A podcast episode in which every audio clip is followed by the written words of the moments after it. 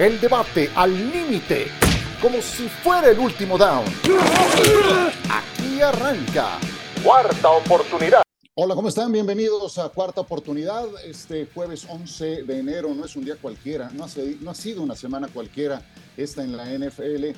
No en eh, cualquier momento se presentan bajas como las que hemos tenido en las posiciones de entrenador en jefe. Esta semana ocurre que Bill Belichick no continúa al frente de los Patriotas de Nueva Inglaterra, que Pete Carroll también se hace a un lado como el entrenador en jefe de los Halcones Marinos de Seattle. También ocurre a nivel colegial que Nick Saban eh, pone punto final a su exitosísima trayectoria con la Universidad de Alabama, de esas auténticas leyendas que están terminando sus respectivas carreras. Javier Trejugaray, Miguel Pasquel, Ciro Procuna en cuarta oportunidad. ¿Cómo estás, Miguel? Eh, Miguel, ¿cómo estás? Bien, Ciro, gusto saludarte. Pues bien lo mencionas, ¿no? 24 horas y tres entrenadores en jefe que salen, dos de la NFL y uno colegial. Pues está el debate, ¿no? Que si Bill Belichick es el mejor entrenador en la historia, cada quien tiene su punto de vista, muy respetable. Está con Vince Lombardi en la plática. Y del lado colegial, yo sí creo que Nick Saban se retira como el más grande. Claramente hay otros nombres, pero ganó siete campeonatos nacionales, uno con LSU, seis con Alabama. Así que también hablaremos de ese tema, Ciro. Hola, ¿cómo estás, Javier? Un abrazo. Hola, Ciro, ¿qué tal, Michael? Un gusto saludarles. Un abrazo de vuelta también. ¿Qué tan importante, tan trascendental ha sido la historia de estos, eh, por lo menos tres entrenadores en jefe, por supuesto, empezando por Belichick, Saban y lo de Pete Carroll, que, es un tema tan importante, tan relevante, que ocupa buena parte del tiempo, ¿no? De, incluso de nosotros aquí en este podcast, eh, a pesar de que tenemos ya en puerta los wild cards, así de trascendental es el peso específico de estos tres como para no pasarlo inadvertido, hay que hablar de ello, a pesar, insisto, que tenemos ya en puerta pues eh, varios partidos muy interesantes todos en esta etapa del comodín, Ciro.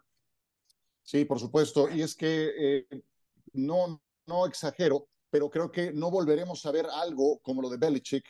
Eh, los Patriotas no volverán a tener una trayectoria tan exitosa como esta que vimos. Em, yo soy enemigo de hablar del mejor de todos los tiempos, etcétera, etcétera. Yo hablo de lo que vi y de lo que vi es Belichick el mejor, junto con Bill Walsh. Em, por supuesto que Lombardi dejó una huella muy profunda, muy marcada, em, pero de lo que yo vi, esos son los dos mejores. Por supuesto que Lombardi tiene que entrar en la, en la conversación, por supuesto que el coach Brown tiene también que estar como parte de ella, pero al menos de esta época, Javier, estamos hablando yo creo, del mejor. Quiero escuchar tu punto de vista del legado de Belichick y de la forma en la que durante 24 años manejó a los Patriotas. Sí, fue, fue una parte vital en la historia de Nueva Inglaterra, queda claro, pero también en general de la NFL. Es decir, el legado que ha dejado eh, Bill Belichick no se limita solamente a Nueva Inglaterra, sino lo que aportó eh, en, en, sí mismo eh, él y el equipo a esta etapa justo de la, de la NFL. Así que sí, sin duda para mí es una, eh, una es muy, muy importante, muy importante lo que ocurre alrededor de, de la baja de Bill Belichick y, y, la verdad sí es relevantísimo, desde luego, lo que, lo que esperamos en este, en este tema, sin duda. Nada más, yo quisiera, Javo, aquí entra la duda, yo sí, a ver, para mí sí es, no sé si el mejor, pero es de los mejores de la historia. Pero aquí entra el debate, ¿quién hizo a quién? Belichick hizo a Brady o Brady hizo a Belichick, es que, o sea, complementan simplemente el uno con el otro. Porque sí se puede, sí, o sea, los números son los números, ¿no? Y si vemos los números de Belichick sin Brady, son negativos. Brady ganó un Super Bowl sin Belichick. Sí, que el equipo de Tampa estaba armado, lo que ustedes quieran, pero aún así lo ganó. Entonces, creo que ahí está simplemente esa duda que Belichick a lo largo de su carrera no pudo ganar sin, sin este jugador. Ahora, si vemos los números de Bill Walsh sin Joe Montana, también son negativos. Claramente necesitas el talento de cierres para poder llegar a la cima. Y Bill Belichick yo creo que se complementó perfectamente con Brady. Y yo no sé, yo no, yo no soy el que digo, es que uno hizo al otro, simplemente fue el complemento perfecto, se aprovecharon perfectamente y vimos la mejor dinastía para mi gusto en la historia de la liga. Javier. La verdad, yo eh, sí pienso que con Bill Belichick ha sido fundamental, ha sido eh, de verdad eh, muy, muy importante, me queda claro. Eh, sí creo que más allá de los números, más allá de la experiencia, más allá de los récords que ha dejado Bill Belichick, por supuesto que es un, eh, es un hombre que que ha dejado ese, esa huella indeleble. Me, me parece un poco injusto, tengo que confesarlo con, contigo y con Mike y con todos ustedes, la forma en la que se ha tratado de, de, digamos que disminuir la importancia de Bill Belichick, de diluir lo que hizo con el equipo, porque, porque estas tres últimas temporadas, o cuatro, ya no recuerdo, sin, sin Tom Brady, el equipo no fue el mismo parecería, y he escuchado cosas como, sin Tom Brady, Bill Belichick ya demostró que no es nada o no es nadie. Cosas muy exageradas, me parece injusto, me parece... Eh, Tonterías. Realidad. No, no lo comparto, creo que fue un, ha sido un gran entrenador. Cierto es que las cosas van cambiando, cierto es que no es perfecto, pero creo que se exagera mucho. Sí, eh, es cierto, Brady aportó muchísimo a la historia de este equipo, pero creo que lo de Bill Belichick no lo puedes dejar a un lado pensando que todo se debió al éxito de un solo jugador, Ciro, Michael. Sí, yo estoy de acuerdo contigo, me parecen tonterías em, esas, y, creo que también hay que echarle un ojo a la historia. Tú te acordarás muy bien, Javier, eh, vaya, Tom Landry es reconocido como uno de los mejores. Su última etapa en Dallas es mala porque tras el retiro eh, de Danny White no encontró al mariscal de campo, tuvieron por ahí a Steve Pelluer, su última etapa es realmente mala, pero eso no le quita el lugar que tiene en la historia de los Cowboys y en la historia de la NFL. Chuck Noll, tras el retiro de, de Terry Bradshaw, le costó mucho trabajo también encontrar una solución y fueron años muy complicados con Mark Malone, con ya ni me acuerdo quiénes más tuvo en la, en la década de los 80 eh, pero, pero el trabajo ahí está y no tiene eso por qué restarle a todo lo bueno que tuvo antes, ¿no? Aquí son 24 años de trayectoria de Belichick. Yo honestamente creo que no volveremos a ver algo semejante y, creo firmemente en que los jugadores cuando llegan a la NFL pues eh, no son productos terminados, que por medio de coacheo, que es la especialidad de Belichick, es que se terminan convirtiendo en lo que son entonces, esto es un complemento. Por eso me parece auténticamente bizantino el, tener o el, el que, haya quien discuta quién hizo a quién o si es o no eh, más o menos con o sin. Entonces, creo que el, legado de Belichick ahí está y si alguien duda de él, que alguien ponga eh, argumentos sobre la mesa o lo supere, si es tan fácil, en el futuro. Creo que es eh, brutal lo que ha hecho. Además, en una etapa, Miguel, de agencia libre Agencia libre te desmembra eh, núcleos y es muy complicado mantenerte ganador durante tanto tiempo. Y tope salarial ¿eh? también. Claro. Sí, y, sabes que mucho, eh, como bien lo decía Ciro, bueno, primero la, agencia libre y el tope salarial que va de la mano, mucho mérito a Tom Brady. La verdad, él siempre sacrificó al equipo por lo personal, es decir, nunca fue de los quarterbacks mejor pagados.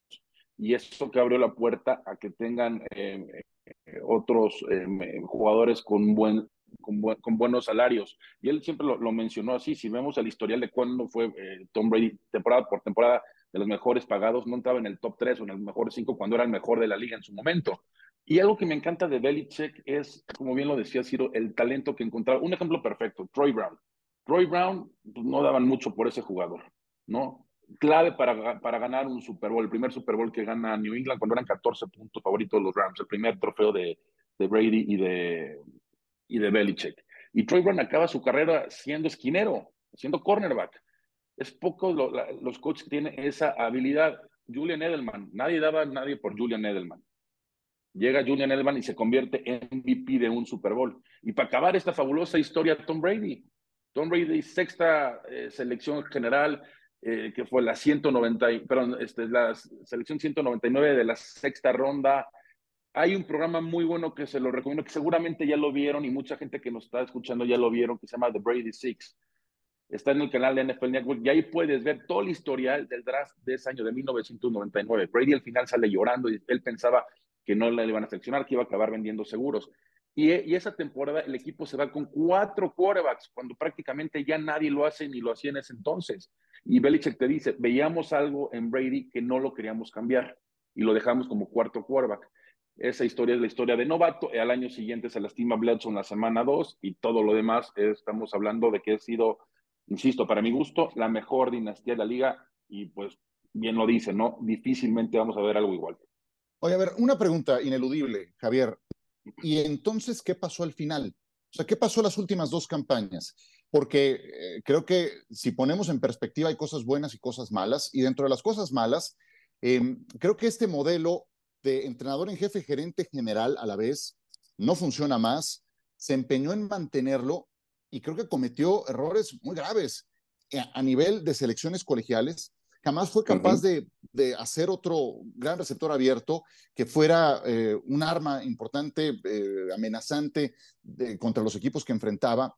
si hubo cosas que se le dificultaron al final, porque se fue degradando y lo de la última campaña fue realmente impresentable. No había forma de ver a los Patriotas. Era un mal equipo. ¿Qué pasó al final? Yo creo que hay varias cosas. Uno, eh, eh, y es muy importante ahora que lo, lo, comentaba Ciro, sí, a pesar del gran talento, del legado, de la importancia de los conocimientos, de la experiencia que tiene Bill Belichick, tampoco es perfecto.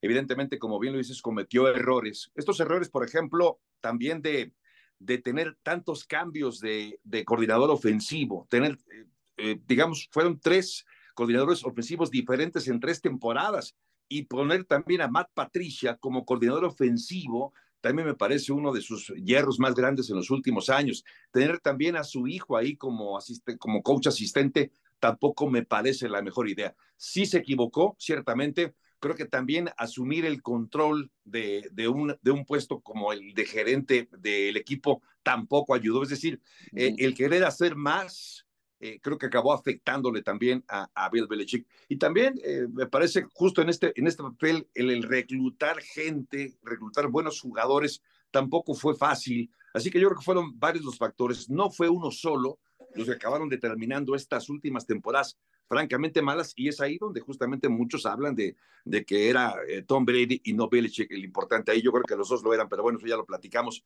Sí, yo creo que fueron esa, esa, esa suma de, de, errores los que acabaron dando al traste con las últimas temporadas de los Pats. ¿Qué pasó al final, Miguel? Mira, yo creo que ya, ya, había un poco, ya había desinterés de parte de Belich. Simplemente ya lo veía frustrado. El proyecto Mac Jones no sirvió, parecía que iba a servir después del primer año. Mac Jones lleva a New England a los playoffs como comodín, les pasa a Buffalo por encima en la primera ronda y la segunda y, tercer año de Mac Jones fue un auténtico desastre. Creo que esa era la apuesta por Mac Jones, no sirvió y simplemente lo, veo, vi frustrado a Belichick. Buena defensiva, hay que dejarlo claro. La primera selección, González el esquinero, de lo mejor que presentaban los novatos hasta que llegó esa, esa lesión temprana en la temporada. Pero sí, no, simplemente no carburó, no se pudo adaptar, creo que al fútbol americano moderno más de la actualidad. Y eso creo que pagó factura. Ahora, por otro lado, sí quiero hablar de lo que puede seguir, porque claramente él va a seguir y el equipo que más suena para seguir son los Falcons. Atlanta es un equipo que el dueño Arthur Smith le urge un Vince Lombardi, estuvo muy cerca de conseguirlo contra los mismos Patriots y Belichick, pero si fijo el historial de los Falcons, todos los entrenadores en jefe que contratan no tienen experiencia de esta misma posición. No me sorprendería nada que en las siguientes semanas, dos, tres semanas o antes, ya podamos ver a Bill Belichick con los Falcons. Sí, bueno, yo, yo no comparto lo de desinterés. Creo que su fórmula eh, simplemente se, se, agotó y no estuvo em, dispuesto a modificarla. No estuvo dispuesto a ceder eh, la planeación del equipo. Creo que habría sido muy sano un buen gerente general y con él dedicándose a la parte cancha, que es lo que mejor hace.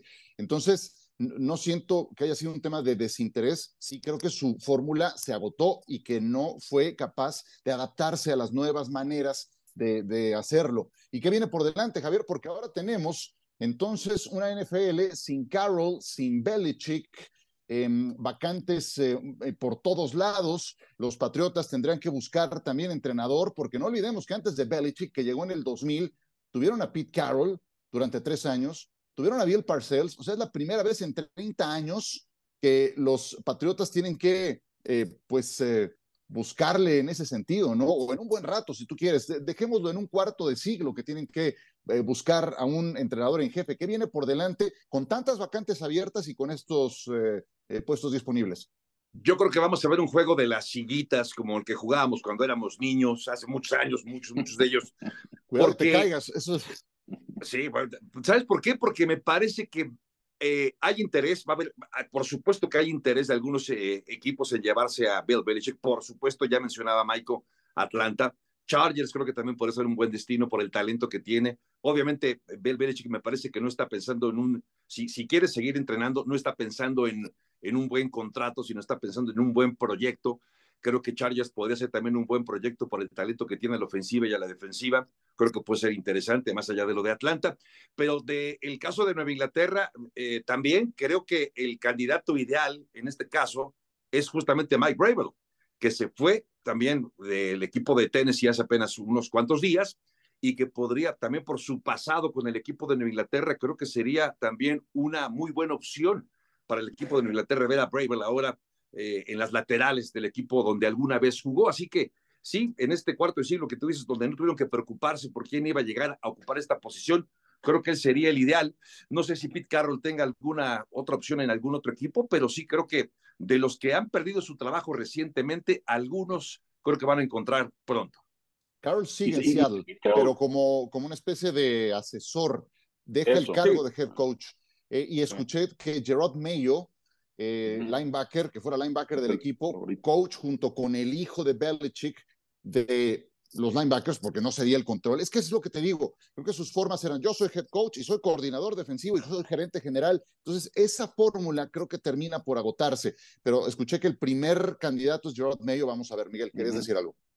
Sí, exactamente eso, Ciro. Es lo que, es lo que se rumora. Eh, los reporteros, los insiders allá en Boston y todo el área de Nueva Inglaterra mencionan justo esto, que Jaron Mayo es el, el, candidato principal, pero lo que dice Javo no, no, no, no me sorprendería, ¿no? Mike Brable hizo, tuvo muy buenas temporadas con los Titans, Ryan con Ryan, Ryan Tannehill de que no hay que dejarlo, no hay que olvidarlo, hace dos temporadas fue el número uno en la conferencia americana, tuvo semana de descanso, perdieron con Cincinnati en tiempo extra, pero creo que Mike Brable teniendo esas raíces de los Patriots, el Patriot Way que tanto les gusta, no me sorprendería que que, este, que termine en Nueva Inglaterra, pero sí dejarlo claro que Jordan Mayo, el coordinador de linebackers, el coach de linebackers, es el, es el favorito ahorita para, para llevarse, ¿no? Lo que sí es que sé que Robert Kraft va a apostar por todo y dejar claro que los Patriots tienen la tercera selección general. La van a cambiar y una camada de quarterbacks fabulosa.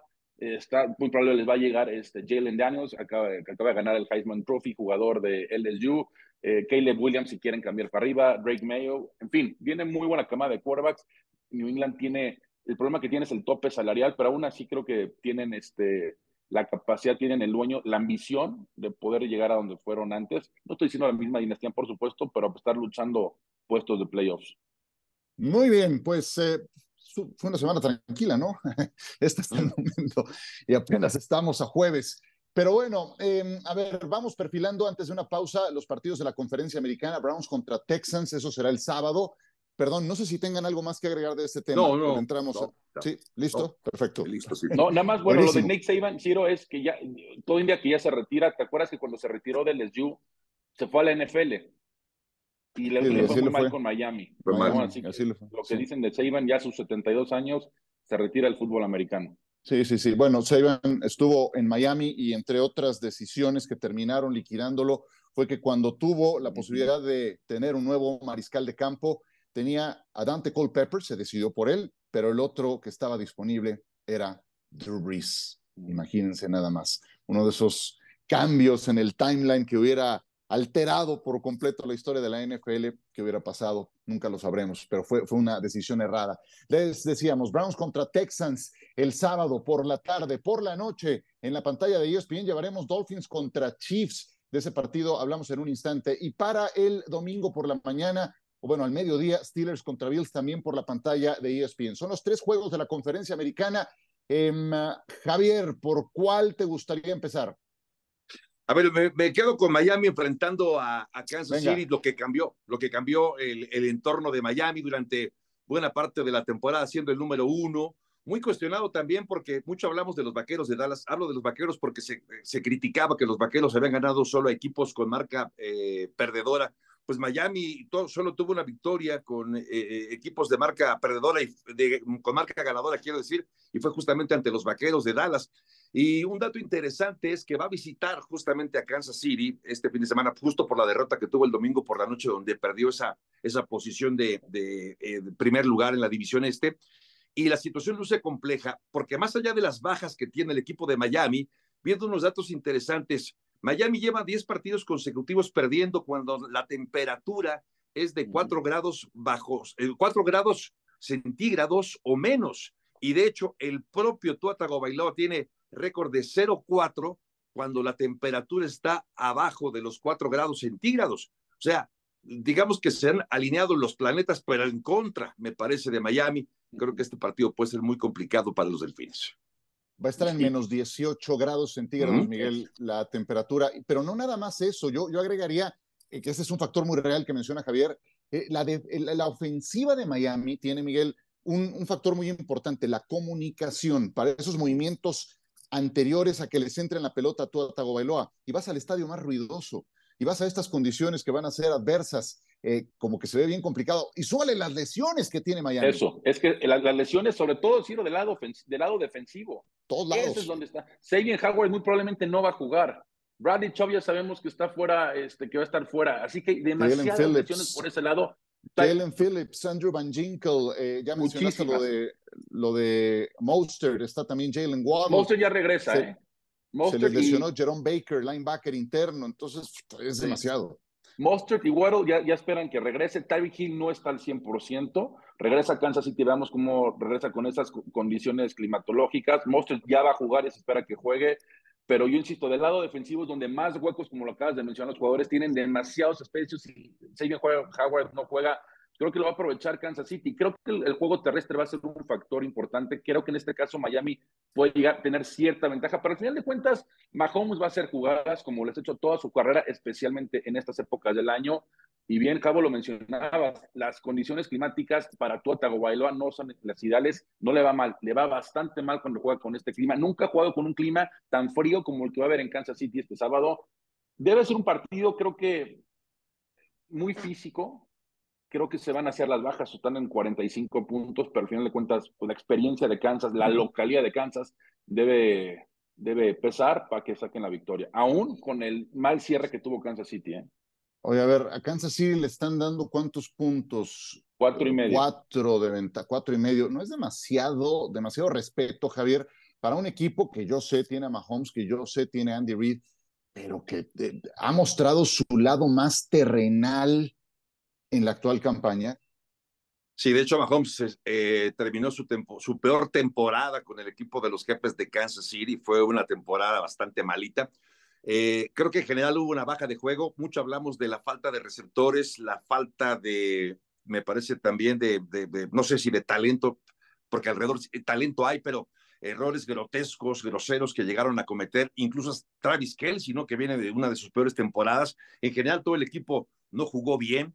Eh, pero yo sigo creyendo que la experiencia de, de, Pat Mahomes, la experiencia de Andy Reid va a acabar haciendo la diferencia. Y por si fuera poco ese factor, ¿no? De jugar en casa, el clima, el ruido, creo que todo eh, acaba favoreciendo. No veo un rubro en el cual Miami pueda decir, ah, aquí es más fuerte, quizá lo que decía Michael, el ataque terrestre, porque ahí es donde me parece poder tener algunas ventajas del equipo de Miami, pero eh, de ahí en fuera no veo algo que diga yo, ah, por esto puede ganar el equipo de Miami. Me resulta difícil pensar que tenga algún tipo de ventaja para este partido el equipo de los Delfines. Sí. Ocho juegos, Miguel, en que anotó Kansas City 20 puntos o menos en la campaña. Si en algún momento son vulnerables, es ahora. Es ahora, Ciro, pero ¿sabes qué? Es Mahomes y es postemporada. yo entiendo que cerró muy mal, aún con eso ganó una división bastante, podemos decir, mediocre, sí, no fue el Mahomes que hemos visto, es que estábamos viendo acostumbrados a ver a Superman, honestamente. Pero sí creo que va a sacar el partido, ¿no? Miami simplemente no confío en Tua Bailoa yendo de visita a Kansas City. Tuvo dos oportunidades, dos oportunidades mínimo de quedar dos en la conferencia americana. Fue a Baltimore y le pasó por encima a Lamar Jackson y compañía. Tuvieron todo en su casa, con su gente, en Miami para ser campeones divisionales y asegurar el número dos en la conferencia americana y no lo pudieron conseguir. Veo difícil. Pasión, determinación y constancia es lo que te hace campeón y mantiene tu actitud de ride or die baby. eBay Motors tiene lo que necesitas para darle mantenimiento a tu vehículo y para llegar hasta el rendimiento máximo. Desde sobrealimentadores, sistemas de sonido, tubos de escape, luces LED y más. Si buscas velocidad, potencia o estilo, lo encontrarás todo en eBay Motors. Con más de 122 millones de piezas, siempre encontrarás justo lo que buscas. Y con Guaranteed Fit de eBay, tienes la garantía de que tu pieza quede perfectamente a la primera o se te devuelve tu dinero. Porque con eBay Motors, quemas llantas y no tu dinero. Con las piezas que buscas, a los precios que quieres, tu auto se convertirá en el MVP que te dará el triunfo. eBay Motors. ebaymotors.com. Solo para artículos elegibles se aplican restricciones. después de dos deductivas tenga una buena actuación y vaya a, Kansas City a ganar el partido. Oye, qué rachita para Miami y para Big Fangio, su coordinador defensivo, enfrentar primero a Lamar Jackson, enfrentar después a Josh Allen, al que él mismo definió como un John Elway con esteroides, y ahora enfrentarse a Kansas City y Patrick Mahomes. O sea, ahí nada más, así las cosas para Miami. Javier, dame del juego de Pittsburgh Buffalo un minuto antes de irnos a una pausa y después le voy a hacer la misma pregunta a Miguel Pasquel del Browns contra Texans para cubrir todos los frentes. Pittsburgh contra Bills, dame un minuto, querido Javier. Me queda claro que Buffalo es favorito, por supuesto, están jugando en casa, van a jugar en casa. Eh, el clima también va a ser clima frío, no tan frío como en Missouri, como en Kansas City, pero eh, Buffalo cerró mejor la temporada, tienen a Josh Allen, tienen una buena defensiva, están corriendo mejor con el balón. Es decir, el Buffalo, Buffalo cerró muy bien la temporada y si no que le pregunten a Miami. Y en contraparte, en contraparte, el equipo de, de Pittsburgh, eh, si de por sí ya llegaba con, con, digamos, con dudas a este partido y llegaba como disminuido en las apuestas, el que ahora no tengan la TJ Watt, me parece que es, es un tema que, que los deja prácticamente con unas esperanzas, Silo. Muy bien. Eh, Josh Allen, para bien o para mal, ¿eh? es, la, es la Josh Allen Experience, como si fuera un juego así de Six Flags, una cosa de esas de Disney. Vas y la montaña rusa, subes, bajas, estás de cabeza en algún momento, luego sales volando, nunca sabes para dónde puede explotar eh, ese factor. Browns contra Texans, Miguel. Mira, el, el factor CJ Stroud me encanta, la verdad, jamás, yo creo que jamás nadie esperó ver a Houston como campeón divisional después de ser el segundo peor equipo la temporada pasada. Sin embargo, sin embargo, creo que van a enfrentar a la mejor defensiva de la liga, liderada por Miles Garrett, y ahí es donde creo que va a ser la diferencia. Ya lo que hizo Stroud contra Indianapolis fue excelente actuación, cómo sacó el partido, esa última serie fabulosa, pero cuando tienes la experiencia en play, como Joe Flaco lo dijo, y Joe Flaco está muy seguro, Joe Flaco ya le dijo a sus compañeros, agárrense porque las siguientes cinco semanas van a ser las cinco mejores de su vida. Así que está muy confiado el quarterback de los Browns. Creo que va a pesar mucho la experiencia en playoff. El ataque terrestre eh, ha, sido, ha sido, ¿cómo te puedo decir? Houston con altas y bajas de la temporada, pero simplemente creo que hay más talento del lado de los Browns, tanto defensiva como ofensiva. Insisto, lo de Stroud es fabuloso, tiene un futuro magnífico, pero creo que como viene enrachado Joe Flaco y compañía y esa ofensiva, especialmente con el ala cerrada David Njoku, va a ser la diferencia en este partido y los Browns van a ganar el juego. Bueno, muy bien. Eh, también creo que los Browns tienen ese factor de su lado, aunque mucho ojo, Joe Flaco ha lanzado demasiadas intercepciones. A veces la defensa de los Browns termina respaldándolo para salir adelante. Otras veces el propio Flaco termina lanzando más pases de touchdown y sacando adelante al equipo, pero ahora entras a juegos contra mejores rivales donde hay un menor margen de error. Así es de que vamos a ver si mejora, si repunta en ese sentido Joe Flaco, que jamás ha perdido un encuentro de wild card en su trayectoria. Estaba retirado hasta hace un par de meses. Vámonos a pausa, regresamos con más de esta cuarta oportunidad. Monday Night Football, the Tampa Bay Buccaneers receiving the Philadelphia Eagles. Playoff time, and Rashard White, running back, of the boxes joining us. Rashard, playoff time, new season. But first of all, thank you for being much, uh, being with us. Uh, thank you, man. Thank you guys for having me on here. Rashad, how do you approach this game? First of all, congratulations. You know, the third uh, consecutive division title, your second one. Uh, this is your second season in the NFL. How do you approach this game knowing, you know, the Eagles have lost five or, of their last six games? Still, they're favored by three points. Um, uh, we just approach it how we've been approaching uh, this last past couple months, man. Uh, you know, we've been underdogs. Uh, we was down at a point in our season of not even being at 500, like two or so, three games off of being 500, and you know, we didn't made we didn't did what we did. Rallied, came together, uh, made a comeback, and now we're above uh, we finished above 500, but just understanding that we just got in the dance, and and that's all you can ask for: opportunity, a chance to get in the dance. So, um, you know, it's a winner go home mentality. Um, so we know what the Eagles gonna come with, regardless of how many they done lost, and um, you know, you, you you still give them that respect and that credit um, that they deserve. But you know, you go out there and um, you're gonna play every play like it's your last. And how do you see this transition from last year to this year? I mean, you you're changing from Tom Brady, uh, the best quarterback ever to play the game, to Baker Mayfield, which really he had a good season. Yeah, uh, you know, I got a lot of love for Tom, man. Uh, Tom, mm-hmm. like you said, man, he amazing. Uh, you know, the goat. And then, um, yeah, just going from Tom, um, learning things with Tom, uh, being young, and then um, going, going, uh, going to Bacon. Uh, same thing. Um, he fit fitted the model of our team this year of just chip on his shoulder, um, coming in, something to play for. Um, a lot of things on the line for him and um, for us in general. We want to show the world who he was. So, um, you know that that that meant a lot to us. His passion, um, how he carried himself, his character, and how he put it all on the line. So, you know, it was it was it was a smooth transition going over the debate.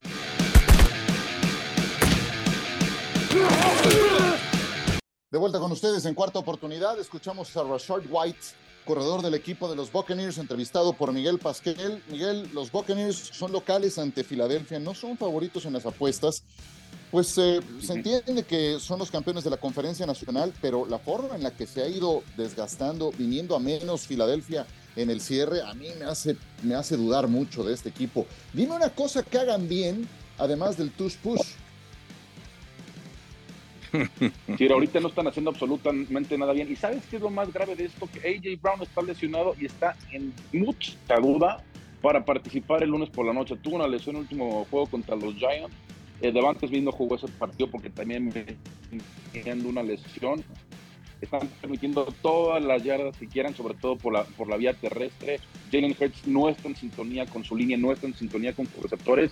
Sin embargo, lo, entre comillas, lo que podemos decir, lo accesible para Filadelfia es que enfrentan, para mi gusto, a, digamos, al peor en la conferencia nacional. Aún los Tampa Bay Buccaneers que ganan con récord ganador.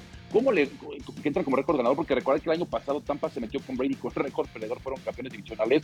Oye, le ganaron apenas a los Panthers. Si vieron el juego, bueno, fue el resultado 9-0. Pero Carolina tuvo un touchdown cuando el partido estaba abajo 6-0. Exactamente.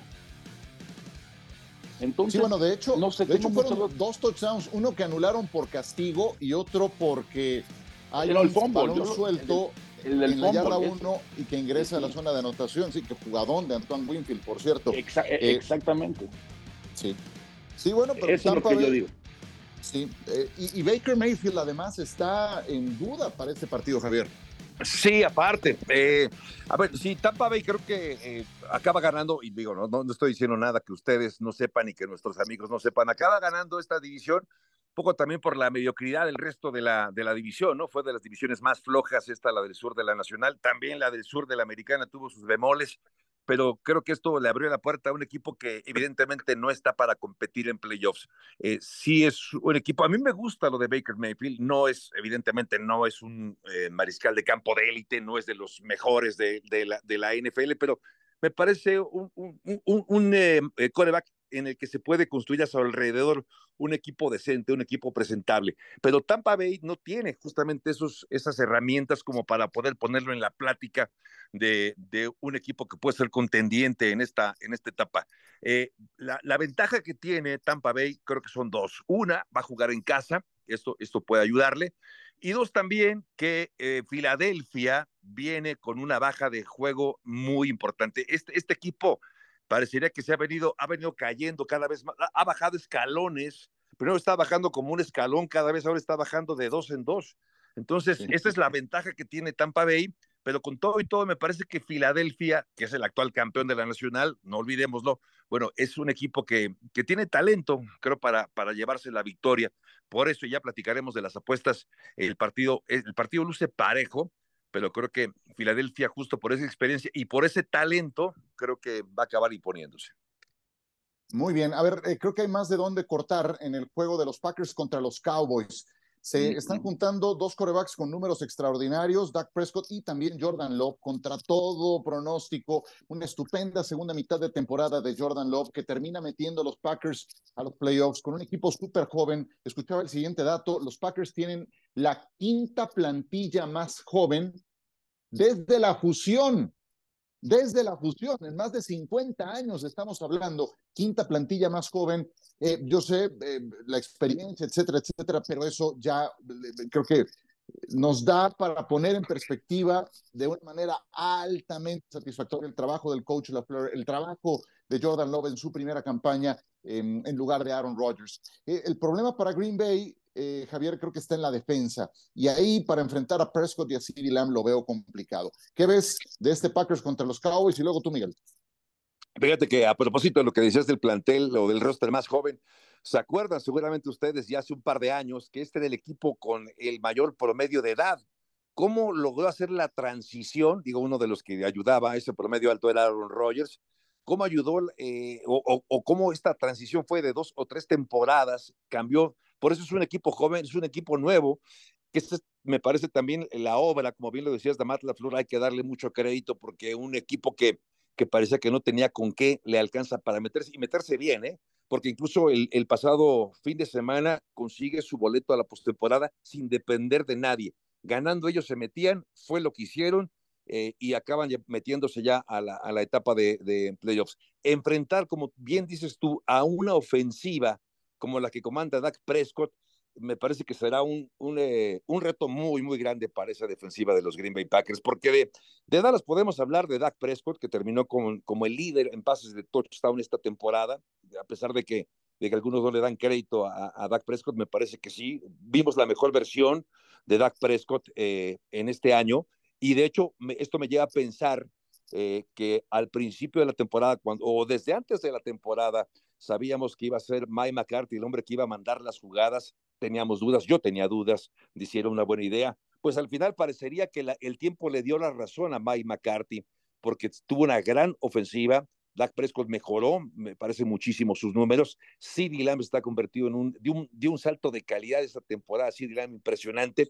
El ataque terrestre no es de lo mejor, pero eh, es ahí creo que donde está la, la diferencia. La defensiva de, de, de, Green Bay no es de las mejores para contener el pase y va a enfrentar a una máquina poderosa en cuanto a, a, a, la ofensiva aérea. Así que es ahí donde está el reto, es ahí donde puede acabar definiéndose el partido y ojalá que no, Ciro es favorito, por supuesto, Dallas, porque además juega en casa, no pierde desde septiembre del año antepasado, así que uh -huh. sí creo que va a ganar, pero ojalá que sea un partido muy parejo hacia el final para aquellos que nos gusta el deporte y queremos ver partidos cerrados, ¿no? Miguel, sí, sí, aquí lo antes, que mira, antes de que antes de que elabores, sí. respóndeme una pregunta y luego luego dale con tu argumento. Si Dallas sí. pierde, ah, bueno. McCarthy fuera Adiós. o no? Adiós. Sí, ¿Ah, sin duda.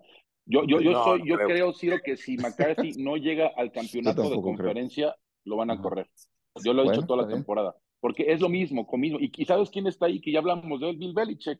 Está Bill Belichick disponible. ¿No creen que Jerry Jones, que está haciendo todo lo posible, todo no lo creo. posible para conseguir un Vince Lombardi, vaya por Bill Belichick? No, creo. Un experimentado no, coach no, no, creo. Yo sí creo. No chocaría. Porque, Imagínate, si, Bill Belichick con Jerry Jones. Bill Belichick claro, sí. con Ray Jerry Jones. No, hombre. Cortocircuito. Sí, si, si McCarthy pierde en la ronda divisional o en la ronda de comodín, es la misma historia de siempre. ¿Quién te va a llevar a la, ahora sí que a la tierra prometida? ¿Quién te va a ganar, llevar a ganar el Super Bowl? ¿Quién te llevará un juego de campeonato de conferencia? Y olvídate el Super Bowl. McCarthy sí. ha demostrado que hasta el momento, hasta el momento, no puede. Mira, lo de, eh, a, no creo que pase, Bay. O sea, no creo no. que pierda ahora con Green Bay, pero... No, ni yo. Bueno, dale, son, dale. Son, son, siete puntos y medio y ahorita hablaremos de, de, de, de esa línea, ¿no? Pero yo lo, por lo que veo de Green Bay, fabuloso cómo cerró la temporada Jordan Love. Hay muchas dudas cómo empezaron su primera temporada como quarterback titular, sustituyendo nada más y nada menos que al próximo Salón de la Fama, Aaron Rodgers. Yo creo que Green Bay ya logró mucho más de lo esperado esta temporada. Por otro lado, ves a Dallas, el mejor equipo de los mejores equipos en casa, hace varios años no pierden. La última vez que perdieron fue hace dos años, justo cuando perdieron con San Francisco en, en septiembre del 2022. Lleva... Bueno, entonces ya hace la, yo pensé que había sido, fíjate, en, en playoff de la temporada del 2021. Entonces, Cabo, ya son más de temporada y media de que no pierden. Esta temporada fueron invictos, 30 puntos por partido, en fin. CeeDee Lamb es un auténtico monstruo, los mejores receptores de lo que hay de la liga. Yo para, para, entre comillas, tener la posibilidad de que Green Bay pueda mantener un partido e, encerrado es correr el balón con Aaron Jones, que desde que regresó a la lesión lo ha hecho bastante bien. Y dos, yo soy esta filosofía de, Bill Belichick, mandar doble cobertura a CeeDee Lamb. Y si te gana alguien, que te gane Brandon Cooks, que te gane el ala cerrada, que te gane el juego terrestre. Pero CeeDee Lamb, si juegas zonas con él o juegas uno a uno, de cualquier manera te va a ganar y te va a ganar eh, fácil como lo hizo gran parte de la temporada. Tienes a Jair Alexander que puede estar ahí cubriéndolo, tienes al safety Jonathan Owens que puede estar encima. Para mí eso es la, eh, para mí defensivamente para Green Bay eso, eso debe ser. Y por el otro lado, aprovechar el juego terrestre que los espacios y ir con el play action, porque tienes muy buenos receptores como Christian Washington, como Robert Dobbs, no han estado lesionados a ver cómo llegan a este partido. Pero bueno, checa, checa los muy difícil parar a Dallas a la ofensiva. Sí, checa los rankings de Green Bay a la defensiva, son malísimos, malísimos. y van a jugar Dallas, los Cowboys juegan en casa, que a lo largo de la campaña se mantuvieron invictos. Entonces creo que eso te dice mucho, ¿no? De, de, cómo están las cosas. Y vamos a cerrar con el partido entre los Rams y los Leones de Detroit. Este, mucho cuidado, ¿eh? yo creo que los Rams son un león rasurado y van contra Detroit, que tiene lesionado a Sam Laporta, eh, muchas emociones, yo sé, el tema de Stafford regresando a Detroit, el tema de Golf enfrentando a los Rams, Detroit jugando en casa, es un equipo también que eleva su nivel, pero creo que Javier, los Rams cerraron muy bien la campaña y eso los hace muy, peligrosos. No, muy bien, muy, muy bien. De hecho, hay quienes ponen a Sean McVay en la terna para coach del año, de ese calibre, el trabajo que ha hecho el equipo de los Rams que también eh, después de que consiguió hace dos años ser campeón, la forma en la que se desplomó al año siguiente fue terrible. Y de ahí de donde estaba, subirlo hasta este nivel también tiene mucho mérito de parte de McVeigh. Eh, y además cuenta con una ofensiva poderosa. La, la ofensiva, hoy, este año no se ha hablado tanto de, Cooper Cup por dos razones. Una de ellas es porque estuvo lesionado buena parte en el arranque de la temporada y otra por la irrupción de Puka Nakua, este jugador que de no ser por, por CJ Stroud, tendría que ser el candidato número uno a ser el novato ofensivo del año. Es el líder, es decir, ya rompió la marca de más recepciones y más yardas para un novato en la NFL. Es una ofensiva vertical, cuentan con un gran corredor también como es Williams, sí creo que esta ofensiva es, es poderosa y va a poner a prueba la defensiva, por supuesto, de, de Detroit. Eh, hasta donde tengo entendido, en Las Vegas la diferencia creo que solamente es de tres puntos. Sí creo que va a ser un buen partido, sí veo que va a ser muy cerrado. Y será también ver el regreso del hijo pródigo, ¿no? De Matthew Stafford a Detroit. Eh, qué ironías, ¿no? Que, que los dos corebacks pues estaban antes en el, en el otro equipo y ahora se van a topar este próximo fin de semana, Ciro. Bucanacúa, que llegó, Miguel, en el turno 177 a nivel global. Ahí estuvo disponible, ¿eh? cuatro rondas completas, nadie le tiró un lazo, hasta la quinta aparecieron los Rams. Y vuelvo a lo mismo, esto, esto no pasa por casualidad, pasa gracias a algo que se llama cocheo. Cuando le quieran quitar méritos a Bill Belichick, estos jugadores no se hacen solos, es un talento, es un diamante en bruto que hay que pulir y esa labor de llevarlo a su mejor nivel ocurre con el entrenador. Pucanacua, alguien a quien vas a entrevistar, Miguel. Sí, estaré hablando más adelante con él, si esta semana. Y pues eh, sí, la del novato que, rompió, ¿cuánto récord rompió? no Todavía jugó el domingo contra San Francisco, eh, rompió ese récord del novato con más yardas por, aire. La verdad, hoy en día, si analizamos los, los equipos en playoff, hay mucho calibre, hay gran talento pero con un Cooper Cup sano y como está jugando Puka Nakua, yo pues, creo que está debatible si esta dupla de receptores es la mejor de la liga. ¿eh? Matthew Stafford aprovechó perfecto Puka Nakua el tiempo que estuvo Cooper Cup eh, fuera al principio de temporada. Se esperaba unos Rams que también, así como decías de los Packers, eh, un, equipo sumamente joven. Es un equipo muy joven el equipo de Los Ángeles, así que pues como cerraron la temporada con ese Matthew Stafford, el morbo, ¿no? De regreso a Detroit, Jared Goff llevó a los Rams a un Super Bowl, pero me encanta la ofensiva de los Rams y sobre todo cómo, porque lo, siempre lo decimos en septiembre, ¿no? Y parte de octubre, es, no es como empiezas la temporada, está el ejemplo de Filadelfia, 10-1 y cómo cerró la temporada. Fue toda la versión diferente de los Rams. No tuvieron un buen inicio, cerraron perfectamente. Aún así, Detroit es favorito por tres puntos y creo que el coach Campbell ha tenido mucha influencia en este equipo, sobre todo del lado ofensivo. Vemos un Jared Goff que me gusta más del que vimos en su momento con los Rams. Va a ser un juegazo, va a ser un, yo creo que un juego de muchos puntos, pero sí, la ausencia de la porta creo que va a afectar bastante a la ofensiva de los Lions. Joan Laporta, su sobrino ahí jugando en los, en los Rams. Me preguntaban el otro día.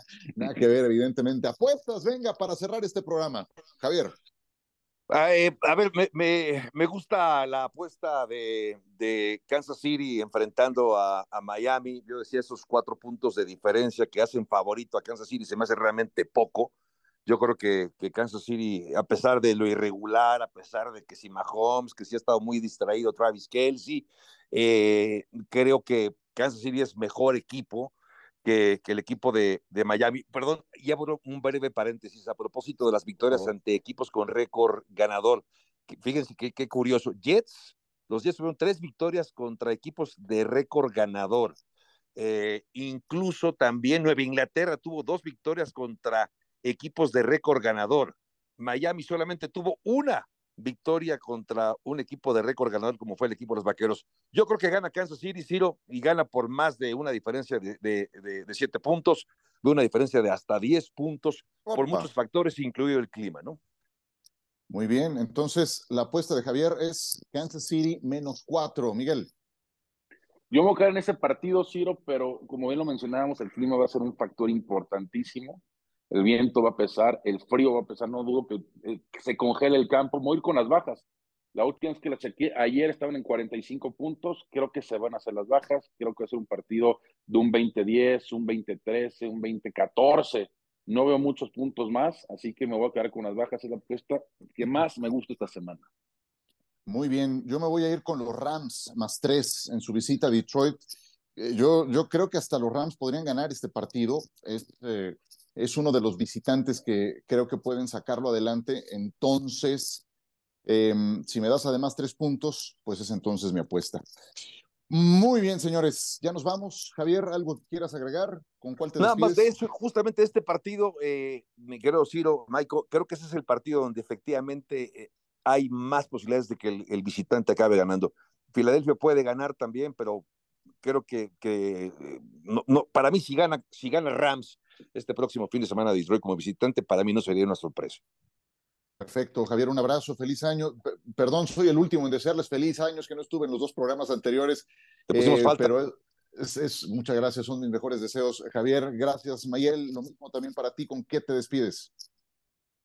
Pues quiero aprovechar el, el fin de semana, ¿no? Porque nos queda literal un mes de temporada. En un mes justamente estamos hablando que se va a llevar el Super Bowl en Las Vegas, aprovecharlo, eh, disfrutarlo, porque en un mes es una sequía de cuántos meses, digo, viene el draft, lo que tú quieras. lo recuerdes, Michael.